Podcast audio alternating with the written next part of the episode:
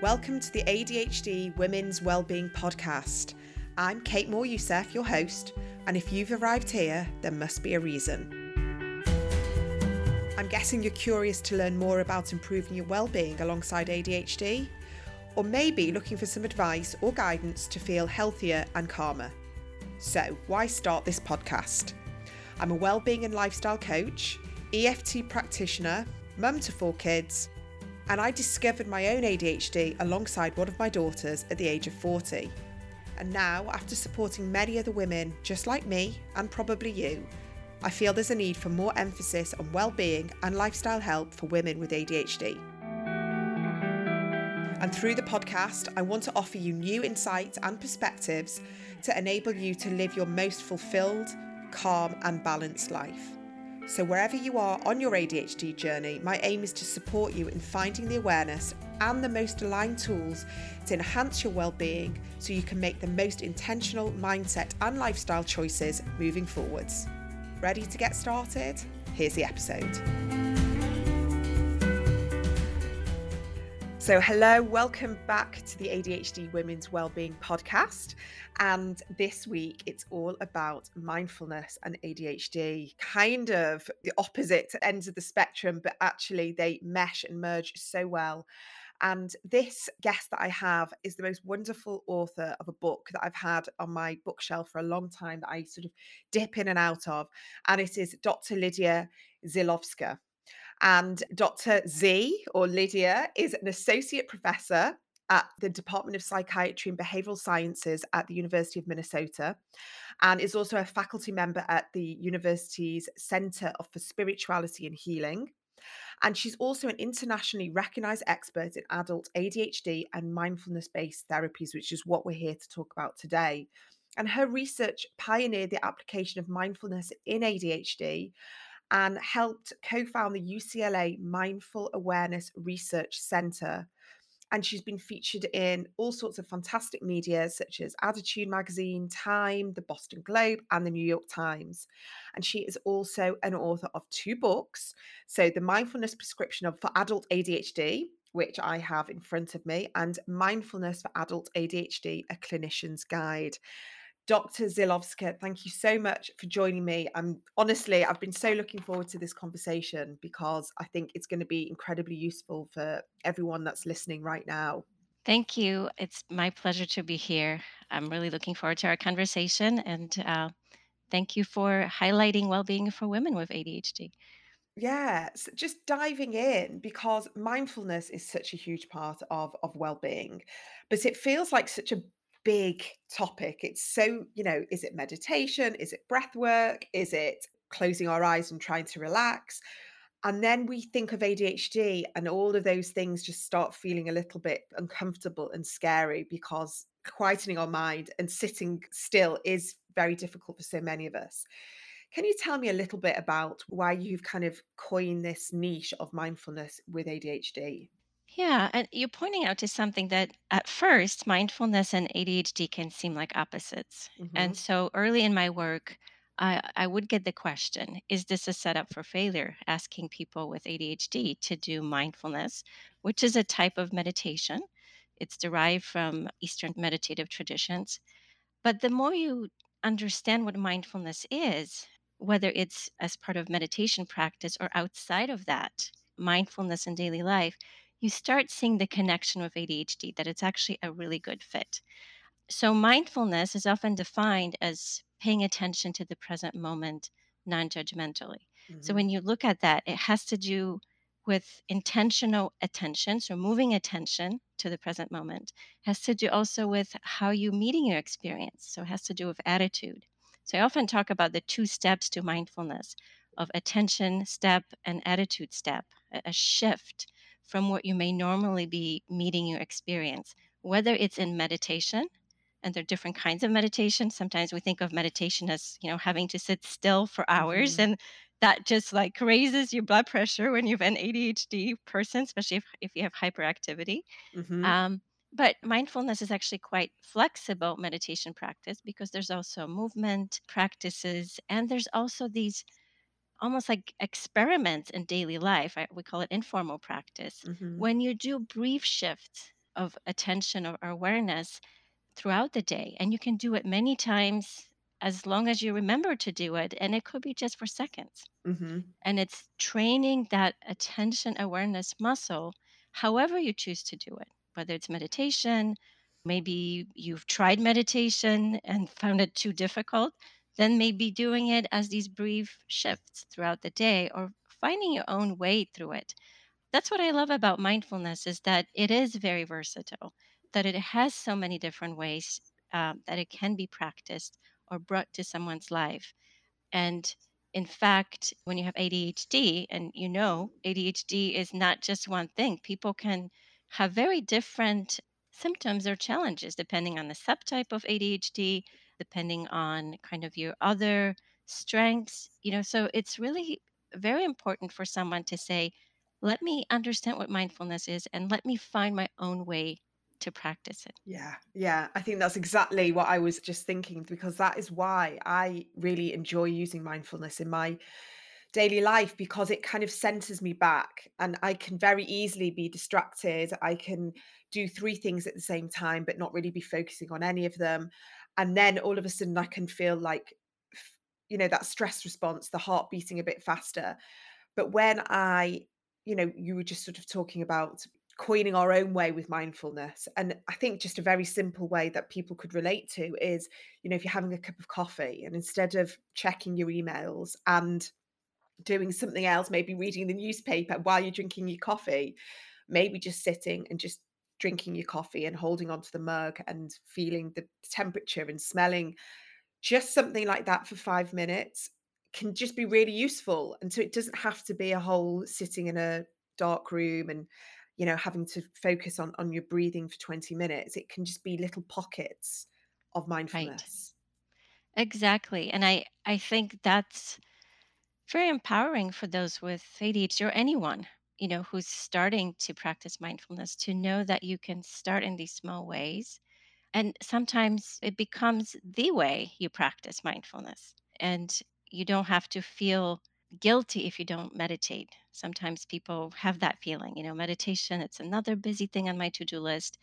So, just to be clear, I think meditation is a wonderful way to get to know mindfulness. So I often tell people if you have a chance to join a class, if you have a chance to do a retreat, do it. And doing it with others is really a way to to experience meditation because if you do it on your own and you're new to it, it may be a little difficult. Mhm, So it's nice to be in a group when you're supported by the energy of the group and also what people are sharing and their maybe difficulties or their experiences with it that kind of normalize your own experiences.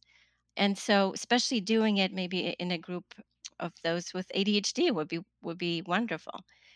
But you know what you were saying is these brief moments of just tuning in to the present moment to what you're doing have such value and it's because it's countercultural and it's also counter i think what um, often adhd does is to be thinking always kind of on the go thinking of what's the next thing. Sometimes people refer to it as being an automatic pilot. You're just doing things without really being present just out of habit. Often we in the mindfulness world we say you know we're often in our minds either thinking about the past or the planning the future but not here and now but that's really what we have in our lives is is here and now. So the ability to actually discover that space is tremendous it's tremendous because it can really ground you and help you relax and just have this moment of again grounding and a little bit of of settling down mhm. um, and as you do it, you often also notice how hard it is to stay with that. Like, you know, how quickly my thoughts are going to start popping up, or Yeah. how quickly I, I feel this urge to open my email Mm, um, or look at my phone. And can I actually give myself even a minute of that presence to myself or to to this moment in my life? So, you know, doing that has tremendous value and then if you also do that with intention to go more deeper in, in a sense of like, you could open that up a little bit and say, as I'm sitting here and being a more grounded, what do I notice about myself? What other thoughts or feelings are there? So then you're meeting your yourself, this inner experience a little differently with a little bit more space. So you can learn a lot from that space. Yeah. It's so bizarre, isn't it, that we're right now, you know, you and I are having this conversation. And and that's what I love about this podcast is that I'm always present. And obviously I've got my notes in front of me. But to have an hour to be present, having a conversation, my phone is always on, you know, silent. There's no distractions. I actually, you know, I don't want any distractions. And that's helped me. I would say that doing this podcast is probably quite a mindful moment for me because I, it's a one on one conversation. It doesn't happen very often. And allowing and noticing and allowing the, the conversation to evolve. And so I think that we can be in this autopilot, this multitasking state for the rest of our lives if we haven't got this awareness that there isn't an ability. And you give us an option, I think it's an acronym called STOP. And I, I really like this because, first of all, it's easy to remember. But can you just tell us a little bit about what STOP stands for and how we can bring this into our daily life?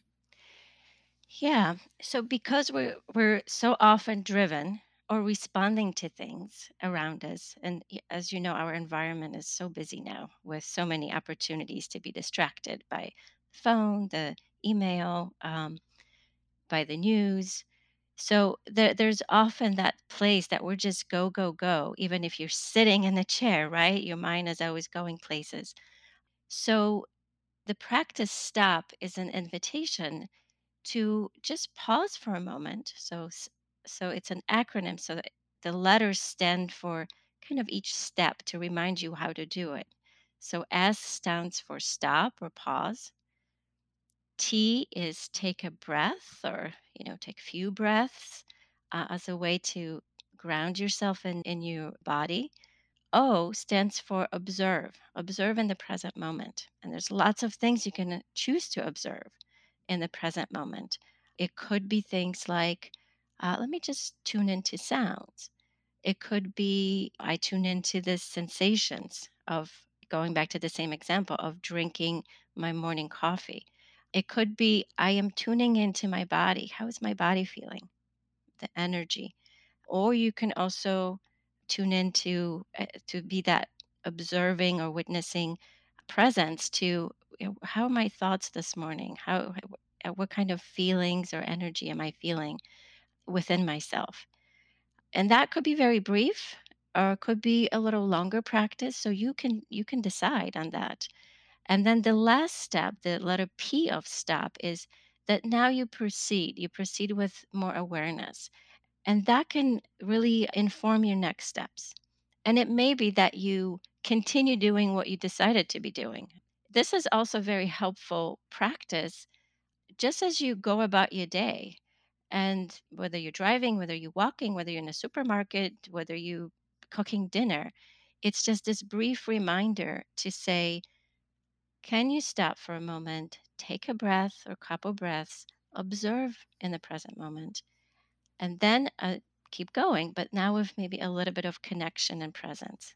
Yeah, I think that's so powerful for I would say emotional regulation and and feeling calm and balanced through the day, which is something that many of us struggle with, you know, especially women who are busy parents and working and, and trying to do all the things. And life feels very overwhelming when we're not in control of our emotions and, and our reactions. And I think this is just it is that it's like a reset button, isn't it? Of just being Yep. able and and also I think if you're a working mum and you are going to pick up your children and you've been on the go all day, very often we need that pause before we go and see our kids. However old they are, they can still push our buttons and and and just to know that we've got that, you know, option. But also, I think this is very powerful for communication. And something that fascinates me personally is sort of the non-violent communication and mindful communication.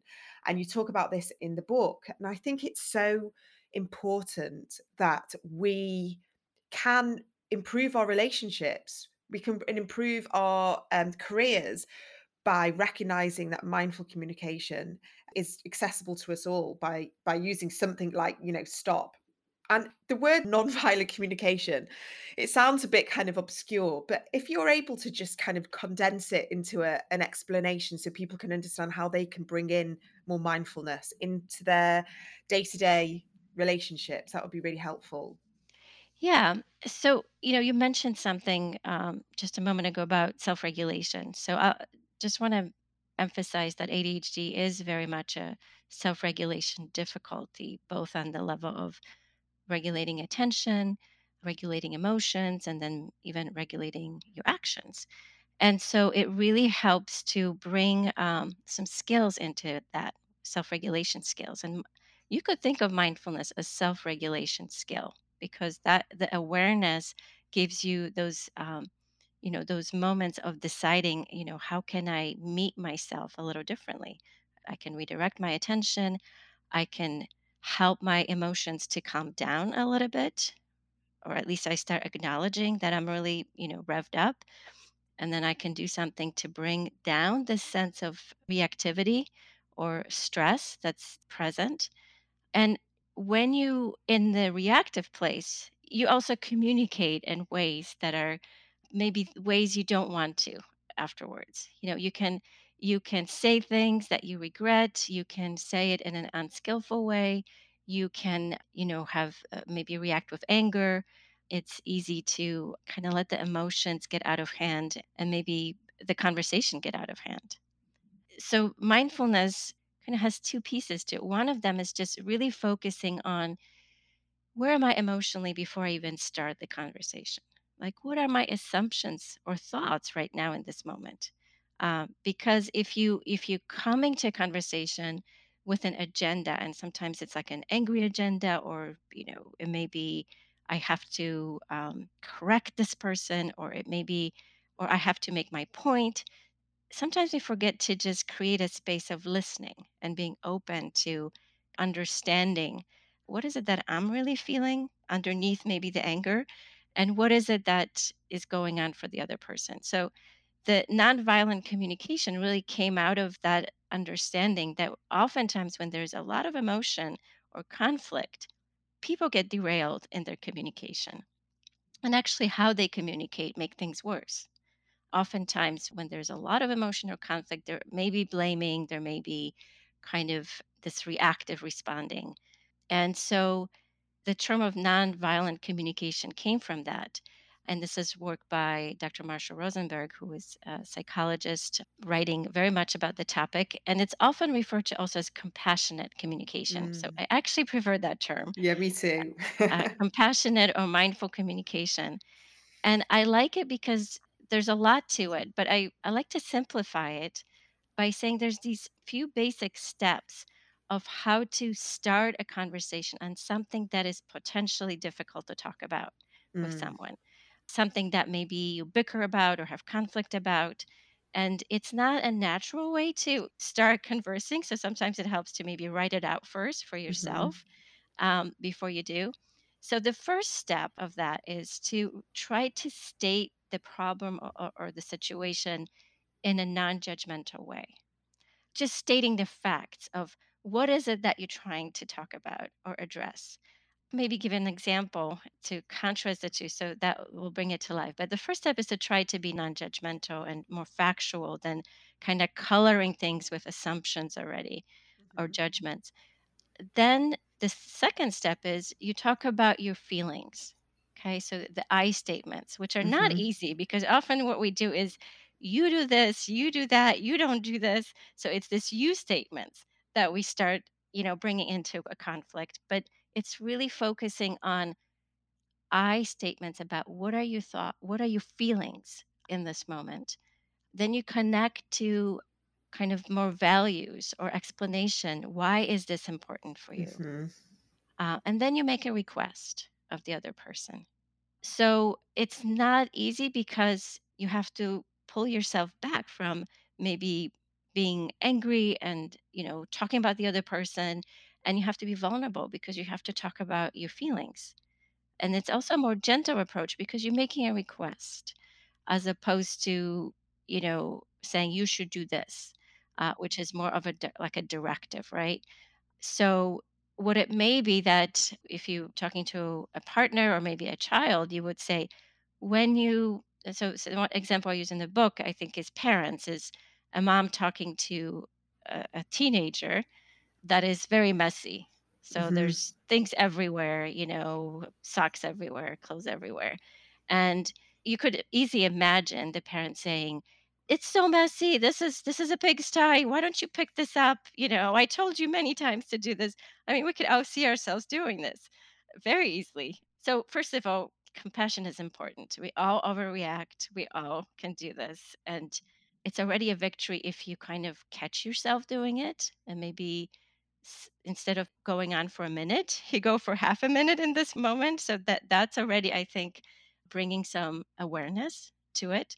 So it's not about you know sometimes people feel like mindfulness is about being zen and peaceful all the time. That's impossible for anyone right? So it's it's also just knowing that human nature is to overreact but we do have these opportunities to intervene when we're overreacting and then it gets easier as you keep practicing it to instead of overreacting you notice the urge to maybe yell at your hmm teenager and then you say okay le- how can i approach this a little differently? Um, so all right what's this nonviolent steps right? Or compassionate way to approach this. So you may say to your teenager when i see all your stuff in the living room and in your bedroom on the floor right so it's you're trying to say the facts like what is it when your things are all over the place in our house I feel anxious, right? I feel um, stressed. So you're talking about yourself. And then you say, you know, it's because clutter and mess really affects me. And it's really important for me to have uh, some sense of, of, of order in, in our home. And then you go to the request. Could you pay attention to this? And could you pick up your stuff right now to help me with this? So when you approach people like this, your chances of them responding in a way that's understanding and willing to respond in the way um, you asking them to do are higher. It's not a guarantee. You're not controlling the situation by doing this, but what you're doing is you setting up the conversation in a way that the other person is less defensive Yeah. right? Yeah. And instead of making them more reactive, you're also helping them be less reactive and more thoughtful and and and come at you know at you in a, in a little bit uh, different way. Another example is maybe a couple and husband always drives too fast, and so the uh, his wife always says, "You drive too fast. You know this is you're gonna get a ticket. You're gonna do this." So it's this reactive mode. But if you were to say, Honey, it scares me when you drive this fast. So again, it's a shift to more about how you're feeling, coming a little bit more from vulnerability, hmm um, can really change the energy between people. Mm. Absolutely. It's that vulnerability and um, removing the blame, isn't it? Which, like you say, is is removing that volatility in the conversation and hopefully bringing in the, the connectiveness and also this heartfulness, which you talk about, because so much of what we're talking about with mindfulness is is about self-compassion, forgiveness, acceptance loving kindness, like all these words that just feel really good to hear and good to experience. And so that can have such a big impact on our stress, our self regulation, our attention, our focus, our sleep. And it can be such a big area of our, our life if we bring it in uh, in different capacities.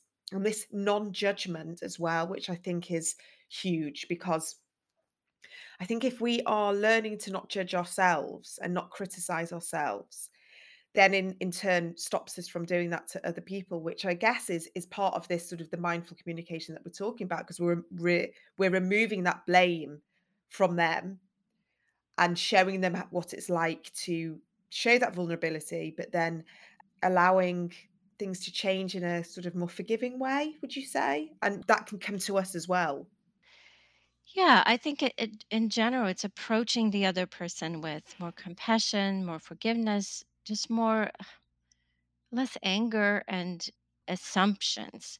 this whole process is easier if we start with ourselves. If we start practicing with ourselves to create that non judgmental space or compassionate space. And growing up with ADHD, whether you know it or not, whether you diagnosed later in life or not, can mean that people are seeing you differently or they're judging you or there's certain expectations that you're not meeting so you judging yourself so a lot of people grow up with that inner critic or that uh, you know this voice inside that tells you to shape up to do more you know i know a lot of women compensate by perfectionism so there is that you know i have to do it perfect in order not to be seen as a failure or not you know so there's this kind of maybe this compensation whether it's this critical voice or this the shoulds you should do this you should do it that way that that can be really uh, harsh in the end. You can be really harsh with yourself and then judge yourself if you're not meeting some sort of standard and feel really awful about yourself and feel like you're a failure so i mean we do know that your self concept can be affected by adhd you there may be more self doubt um, when you uh, grow up with ADHD. So it's just so important to kind of wonder about that. How do I relate to myself? What is my relationship with myself? How do I respond to myself in the moments of suffering or difficulty? And that's what self-compassion is about is how you meet yourself in the moment of difficulty, uh, of having a difficult feeling, maybe failure, and so, you know, meeting yourself instead of with criticism or maybe even numbness, some people just have numbness, that you actually start seeing yourself with this caring attitude and this compassionate attitude and say, "Well, how am I feeling? How is it for me? Or, or even say, it's okay, honey. You know, it's okay that you didn't, that this didn't happen this way. Or you offer yourself some care, some compassion, and and for different people that could be different things. Could be some words, could be a gesture, you know, even like a putting a hand over your heart. It could be just connecting with an image in your mind. Uh, it could be something that you connect with because of your spirituality. And Mhm. so there are different ways people connect with that sense of self compassion. Uh, but it's such a key because from that, so many things, there are ripple effects. Okay. If you can meet your own feelings, your own suffering with self compassion, first of all, it helps you to transform those negative feelings instead of uh, maybe spiraling down in, into depression. You can actually move away a little bit, have some space from it. You offer yourself some self compassion. It can help mitigate that feeling and create kind of a new understanding a little bit about yourself. And so sometimes when people get stuck in a negative feeling, I tell them to try just raise the question what if I offer myself some self compassion? And it will feel unnatural. It will feel like you're faking it, maybe at times. But even just the possibility of, okay, I see my beating myself up. How would self compassion be? And sometimes it's hard for people to connect with that. So it takes some time, and that may be in therapy or really reading on self compassion and exploring that um, if, if you find that difficult. But as you evoke that possibility, can I be more gentle, gent, more, can I be gentler with myself? Can I be more compassionate with myself? What happens? And being curious about that. And through that practice, you're learning emotional regulation, you opening up opportunities to learn from difficult moments in a new way. Mm-hmm. It also helps you be with others, people suffering in a different way, more compassionate way. It, it can also help how you're showing up in the moments of conflict or kind of tension in relationships because you have self compassion for yourself. You can stay more regulated and calmer in the conversation, even if someone is being hard on you in some way. Mhm. I mean, it's so helpful for you to be able to to break that down, and I guess it's just making a bit of space, it's a bit of distance and and allowing you us to sort of observe and see what we can do in that present moment. And you've got another acronym, and I love your acronyms because they're they're easy to remember, and this one is RAIN. And so the the R is recognize, the A is accept, the I is investigate, and the N is non-identify. So when would you use this sort of Yeah. praxis? When would that come into effect? Yeah. So uh, I just want to mention these acronyms are used in kind of mindfulness world. Uh, They're not uh, just mine, but they're, you know, in many ways people have used them to make mindfulness practice more accessible. And um, stop and rain are similar in a way that they they're these reminders. These acronyms are reminders to pause. Um, rain is more specific for moments of difficult emotions okay? Because it's if, if you think about stop you know stopping taking a breath and observing and then proceeding it's easier when when you're not in grips of a negative feeling okay? Uh, it's easier to do that sort of observing. So rain kind of helps you with how to observe negative emotions in a way that is um, that has that space is a little bit of a perspective. So first the r is recognize because there are times when we're stressed or there's a feeling there but we're not quite fully fully aware of it or fully acknowledging that there is.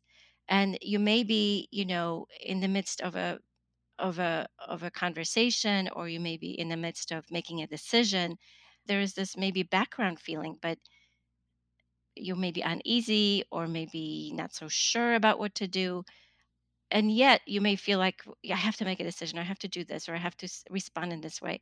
So the first place is say can you maybe make a space to tune in and recognize what's going on for you right now? Like and and especially what you know what feelings are there? And it's it's helpful you know if there's fear or if there's anger sometimes those emotions we don't acknowledge fully. Maybe there's um you know some need and a feeling with that need that we're we're not used to acknowledging. So it's it first is recognize and then accept or allow because sometimes we say i don't i don't want to have this feeling. I don't want to feel this way. Uh, this means i'm weak or this means i you know there's something wrong with me for having that feeling. So there's this emphasis recognize and accept. Okay? Just meet your feelings in a different way maybe uh, not your usual way.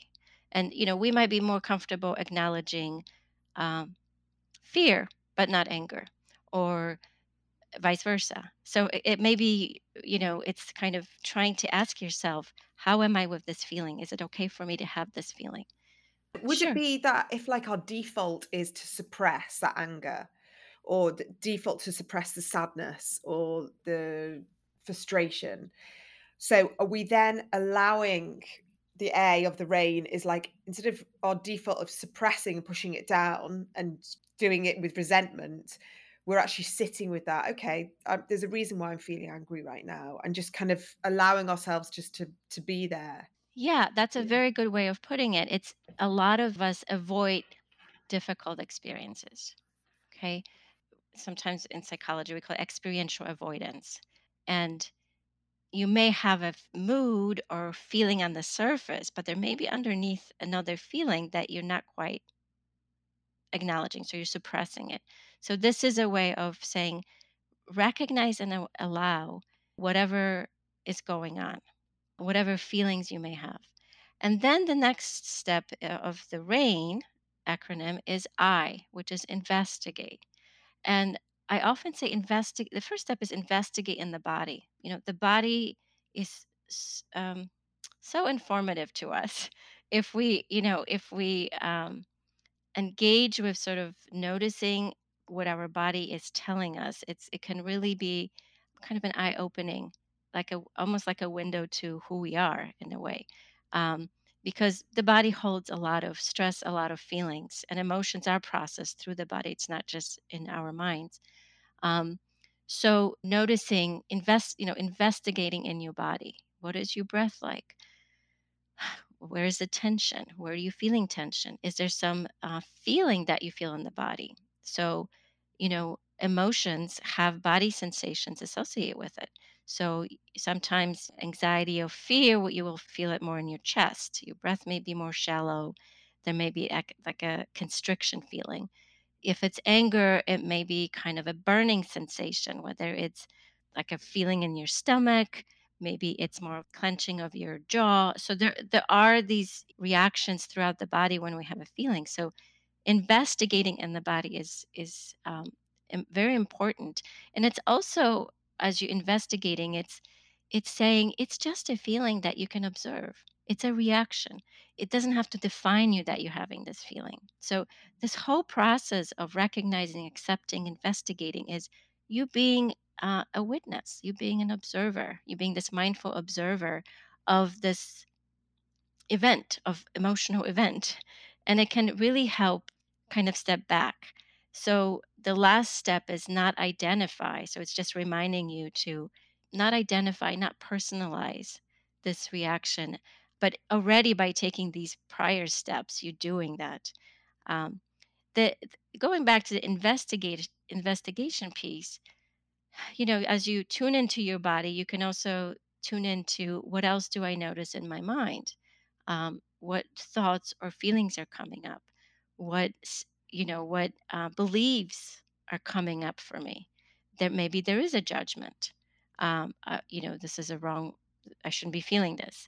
And so keep kind of cycling through these steps. Keep recognizing and accepting and and at some point in, in this in this process it's very important to also um, you know um, give yourself compassion and and uh, and you know the whole process is compassionate because you are saying i it's important for me to tune in and with curiosity and without judging myself but sometimes what's needed is actually this extra step of um, kind of um, nourishing yourself with self-compassion and maybe giving yourself some some words you know silently in your mind or maybe again it's a gesture uh, hand over your heart to say you know it's okay honey or this is hard or you know um, you know i love you um, whatever resonates with you uh, Yeah. in that moment. It doesn't you know i tell people to come up with their own phrases uh, because y- you want it to be authentic um, and and meaningful to you. Um, we don't do that with ourselves very often. You know our default or this this automatic thing is to say critical things about ourselves things that you know we're not measuring up in some way. Uh, there is that suppression of of our feelings of our needs uh, frequently and in that process you may be uh, suppressing or denying that some feelings you hmm know I'm, I'm exhausted or maybe i'm angry about this or you know um, there's something i need here. I need i need a help or you know so so this this acronym helps you to pause and say well how is it for me? Mm, yeah.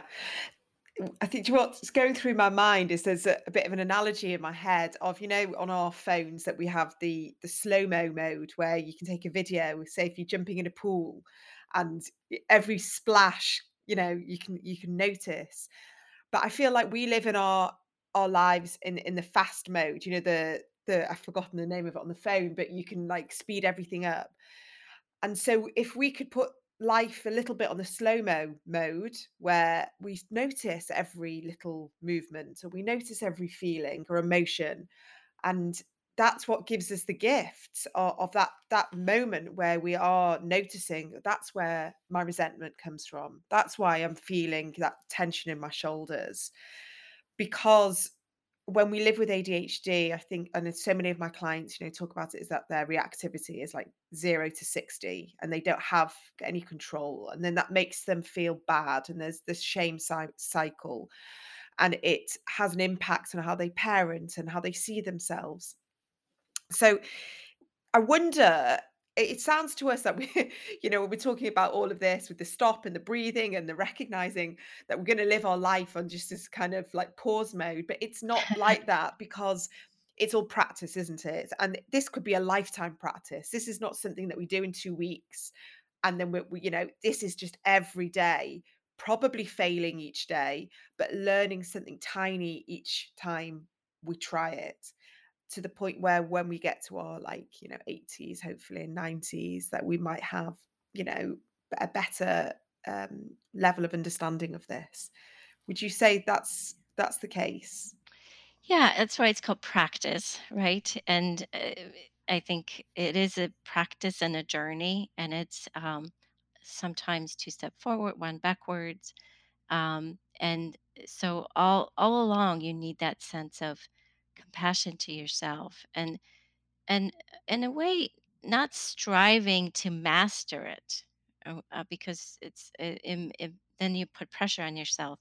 It's it's more about curiosity and compassion and just sometimes for people, that is helpful to think about.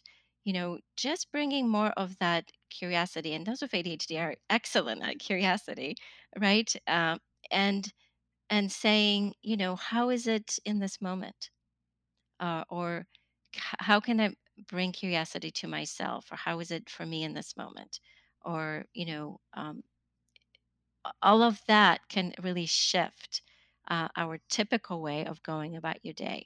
So it does feel maybe, especially for people who are, you know, always on the go or like to be moving, it may feel like, oh, I can't just stop myself in the tracks. And, and you know, it may feel like we're trying to get you to be uh, like this robot that stops Yeah. at certain points. no, it's it's really these shifts, these brief shifts um, throughout your day when you activate curiosity and when you uh, encourage yourself or invite yourself for more compassion. Mm, Um, and, you know, for a lot of people, that um, these brief moments of, of mindfulness practice really work. Uh, for some, there's maybe some other activities that bring that uh, curiosity and maybe acceptance or compassion to their lives. And that could be journaling. Uh, it could be um, um, you know, could be in the course of therapy. For, for a lot of people, I know being in nature is a kind of a place where they more naturally shift into that uh, present moment and into that um, more kind of curious stance with what's around me, but then also you can bring it inward and see how, you know, I'm away from all these demands and other people, you know, say hello to yourself in a way like how am i? What's what's going on? And oftentimes when people are walking actually and in nature i think it does help to process emotions so um it there is just something about i think about the movement and uh, um, kind of your senses are, are in the present moment that it's easier to notice thoughts and feelings from a bit of a space yeah, definitely. I think nature is is a great one, especially for me because that's when I can notice, listen to the birds, and I can notice, you know, it's especially now it's spring and there's all the plants are budding, and it's really a, an amazing way for me to just kind of get out of my head and and just be really present. Um, I think what you've given us here are just so many great tips. You you've got meditation, um, mindfulness meditations available with your book, which again are fantastic ways of you know five, six, you know seven minutes of just you know coming back to our bodies, being present, there's lots of different ways that we can embrace mindfulness, especially with ADHD. And like you said just then, you know, if we this we just kind of take the notion of curiosity, which many of us are so good at, then we can hone a, a, practice that works for us, whether it is nature, whether it is just a, a morning coffee, whether it is just sitting and being appreciative and, and having gratitude for for just being in that moment. And and I think it's just trying to recognize that we don't always have to be multitasking and we don't always have to be on this autopilot that there is more flexibility to be to be present. It doesn't have to look one way and i think when we've got adhd and we're told something has to fit in a box then we're like automatically dismiss it because we just know that's not possible.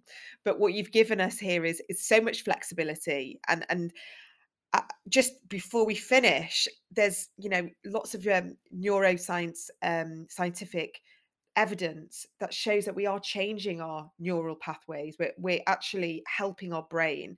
So if you have maybe if medication isn't for you, if if, if something that um, you know you, you've just not agreed with the, the medication or you're choosing not to, then we can change the way our brain works with something like mindfulness. It, it might feel so big, but would you say that, you know, bringing in mindfulness if we're not medicated is a, is a really good way of, of moving forward positively with our ADHD. Yes, I think uh, it's important to um, know that there's many different tools for ADHD, and finding the right combination for yourself is important. Um, and um, I think medication for some people is tremendous. For others, is um, difficult to take. They may have side effects. Um, you know, there's also therapy and there's coaching. There's something to be said about lifestyle and diet and exercise being really important. And mindfulness can be brought to all of these other tools as well. Uh, and um, you can also use mindfulness, uh, especially if, if the ADHD is not severe, because if it's more severe, then I, I, I think it's important to consider, um, you know, all available tools so you're not struggling. Um, but if um, you know, if you um, feel like you know my my my ADHD is more mild to moderate, using mindfulness can be really helpful way to um, kind to develop um, that attentional muscle and that self-regulation ability. So you you are learning how to be more in charge of your attention. You're more able to balance your emotions. And then from that you can kind of make choices in your life that are not as affected by ADHD. And along with that, you're learning how to accept yourself more. So there's also this more ease of I'm not just managing ADHD, I'm also kind of dancing with my ADHD right? And that's really important because sometimes when we talk about treating ADHD, there's such an emphasis on changing things and maybe not enough emphasis on acceptance, but they go together. The acceptance and change, they're, you know, they're they're two sides of the same coin. Yeah, I love that analogy of the dance because, you know, we're with it for the rest of our lives. So we might as well enjoy it and have a bit of fun and also kind of, you know, ease on muscles a bit and, and recognize that also we're going to have bad days and we're going to have better days. We're going to enjoy the music. There's going to be some music we don't like. So I think that, um, you know, just to have more tools to our belt and, and just to recognize that there are ways that we can help ourselves, you know, if, if therapy or coaching isn't possibility financially.